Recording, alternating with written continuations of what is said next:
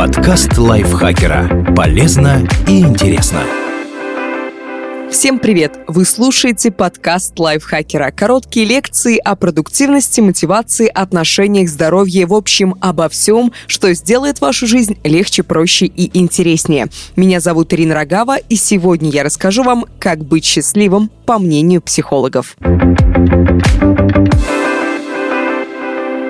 Этот выпуск основан на статье Дэвида Робсона, научного журналиста BBC, автора книг об ошибках мышления. Такое счастье? Некоторые считают, что для достижения счастья нужно неустанно работать, и чем больше вкладываешь, тем больше получаешь. Например, автор популярной книги «Есть, молиться, любить» Элизабет Гилберт так пишет о счастье. Это не что иное, как следствие работы над собой. Мы должны бороться за счастье, стремиться к нему, упорствовать и порой даже пускаться в путешествие на другой конец света в его поисках, принимать постоянное участие в достижении собственного счастья. А приблизившись к состоянию блаженства прикладывать могучие усилия, чтобы вечно двигаться вверх на волне счастья, удерживаться на плаву. Стоит чуть расслабиться, и состояние внутренней удовлетворенности ускользает от нас. Кому-то такое отношение подходит, но многим оно может принести не пользу, а вред, в том числе привести к ощущению стресса, одиночества и собственной несостоятельности. Тогда счастье лучше воспринимать как пугливую птицу. Чем сильнее стремишься ее поймать, тем дальше она улетает как отношение к счастью влияет на удовлетворенность жизнью. Психолог Айрис Мосс из Калифорнийского университета в Беркли одной из первых исследовала эту идею. Ее вдохновило неимоверное количество книг по саморазвитию, которые были опубликованы в США за последние пару десятилетий. Во многих из них счастье представляется как обязательное условие нашего существования. Куда ни посмотришь, везде книги о важности счастья, о том, что мы чуть ли не обязаны быть счастливыми, говорит Мосс. Из-за этого у людей завышенные ожидания. Им кажется, что нужно быть счастливым постоянно или испытывать невероятное счастье. Это приводит к разочарованию в себе. Мост также задумалась, не вызывает ли простой вопрос, насколько я счастлив, самокопание, которое подавляет то самое чувство, что человек пытается в себе выявить. Она проверила эту теорию рядом экспериментов. В одном из них участникам давали большой опросник, где нужно было оценить подобные высказывания. То, насколько я счастлив в каждый конкретный момент, многое говорит о том, насколько стоящая моя жизнь. Чтобы моя жизнь была полноценной, я должен чувствовать себя счастливым большую часть времени. Я ценю вещи только с точки зрения того, как они влияют на мое личное счастье. Как ожидалось, чем сильнее участники одобряли эти утверждения, тем меньше они были довольны своей жизнью. Но еще на результаты повлияли жизненные обстоятельства участников. Отношение к счастью не сказалось на самочувствии тех, кто недавно пережил тяжелую ситуацию, например, утрату. Желание быть счастливым не ухудшит ваше состояние, когда вы в тяжелом положении. Но когда все в порядке, оно может снизить удовлетворенность жизнью. Затем мозг коллегами проверила, можно ли изменить кратковременное ощущение счастья, повлияв на отношение к нему. Для этого она попросила одну половину участников прочитать выдуманную газетную статью о важности счастья, а другую похожую статью о пользе здравого смысла. Затем всем участникам показали трогательный фильм о победе в Олимпиаде, а после спросили об их чувствах. Ученые снова заметили ироничный эффект. Фильм меньше повлиял на настроение тех, кому внушили желание счастья, соответствующей статьей. Она подняла ожидания участников по поводу того, как они должны себя чувствовать при просмотре оптимистичного фильма. В результате они постоянно проверяли свои ощущения, и когда те не совпали с этими ожиданиями, участники испытали разочарование, а не воодушевление. Вы наверняка сталкивались с таким во время больших событий, вроде свадьбы или долгожданного путешествия.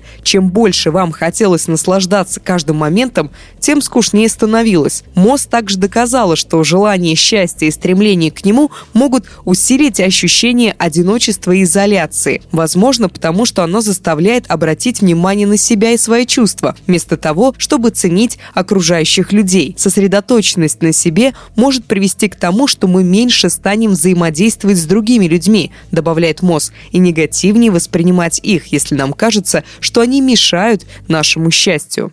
Как стремление к счастью связано с восприятием времени? Другие ученые обнаружили, что при сознательном стремлении к счастью кажется, будто времени ни на что не хватает. Они тоже провели несколько экспериментов. В одном из них участникам нужно было перечислить 10 вещей, которые сделали бы их жизнь счастливой. Например, несколько часов в неделю проводить время с семьей. Однако вместо того, чтобы вызвать у них оптимизм по отношению к будущему, это привело к стрессу. Участники переживали, что у них недостаточно времени, чтобы все это делать, и в итоге чувствовали себя менее счастливыми. Такого не происходило, если они просто перечисляли то, что делает их счастливыми в настоящий момент. Проблема была именно в желании усилить свое счастье. Счастье – туманная и переменчивая цель. Даже если сейчас вы довольны, вам захочется продлить это ощущение. В результате полное счастье всегда остается недостижимым. Счастье превращается из приятного ощущения, от которого я могу получить удовольствие в настоящий момент, в нечто обременительное, к чему нужно стремиться, не покладая рук,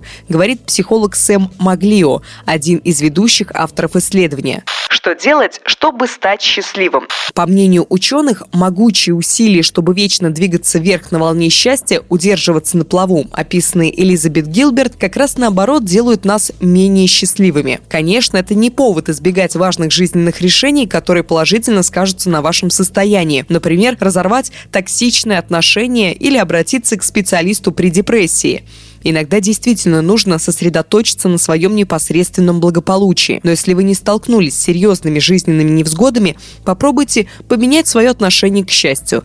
Мы много времени проводим в социальных сетях, а они усиливают наше желание жить интереснее, хотя на самом деле они всего лишь отретушированная версия чьей-то жизни. По мнению Маглио, мы были бы счастливее, не оглядываясь на чужие стандарты полноценного существования. Постоянные упоминания того, как кто-то съездил в экзотическую страну или сходил на роскошный ужин, создает ощущение, что другие люди счастливее вас. Исследования подтверждают, что в долгосрочной перспективе большую удовлетворенность жизнью испытывают те, кто принимает негативные эмоции, а не видит в них врагов своего благополучия. Стремясь быть счастливым, можно стать нетерпимым по отношению ко всему неприятному в жизни, говорит Мосс, и ругать себя за чувства, несовместимые со счастьем. Она советует воспринимать негативные эмоции как мимолет мимолетные явления и не пытаться полностью исключить их из жизни. Конечно, некоторые маленькие трюки улучшают самочувствие, и вовсе не стоит от них отказываться. Например, дневник благодарности и добрые поступки вызывают приятное ощущение в настоящем моменте. Просто не ждите, что они немедленно и значительно изменят ваше настроение, и не слишком углубляйтесь в анализ своих чувств. Помните, что счастье похоже на пугливое животное.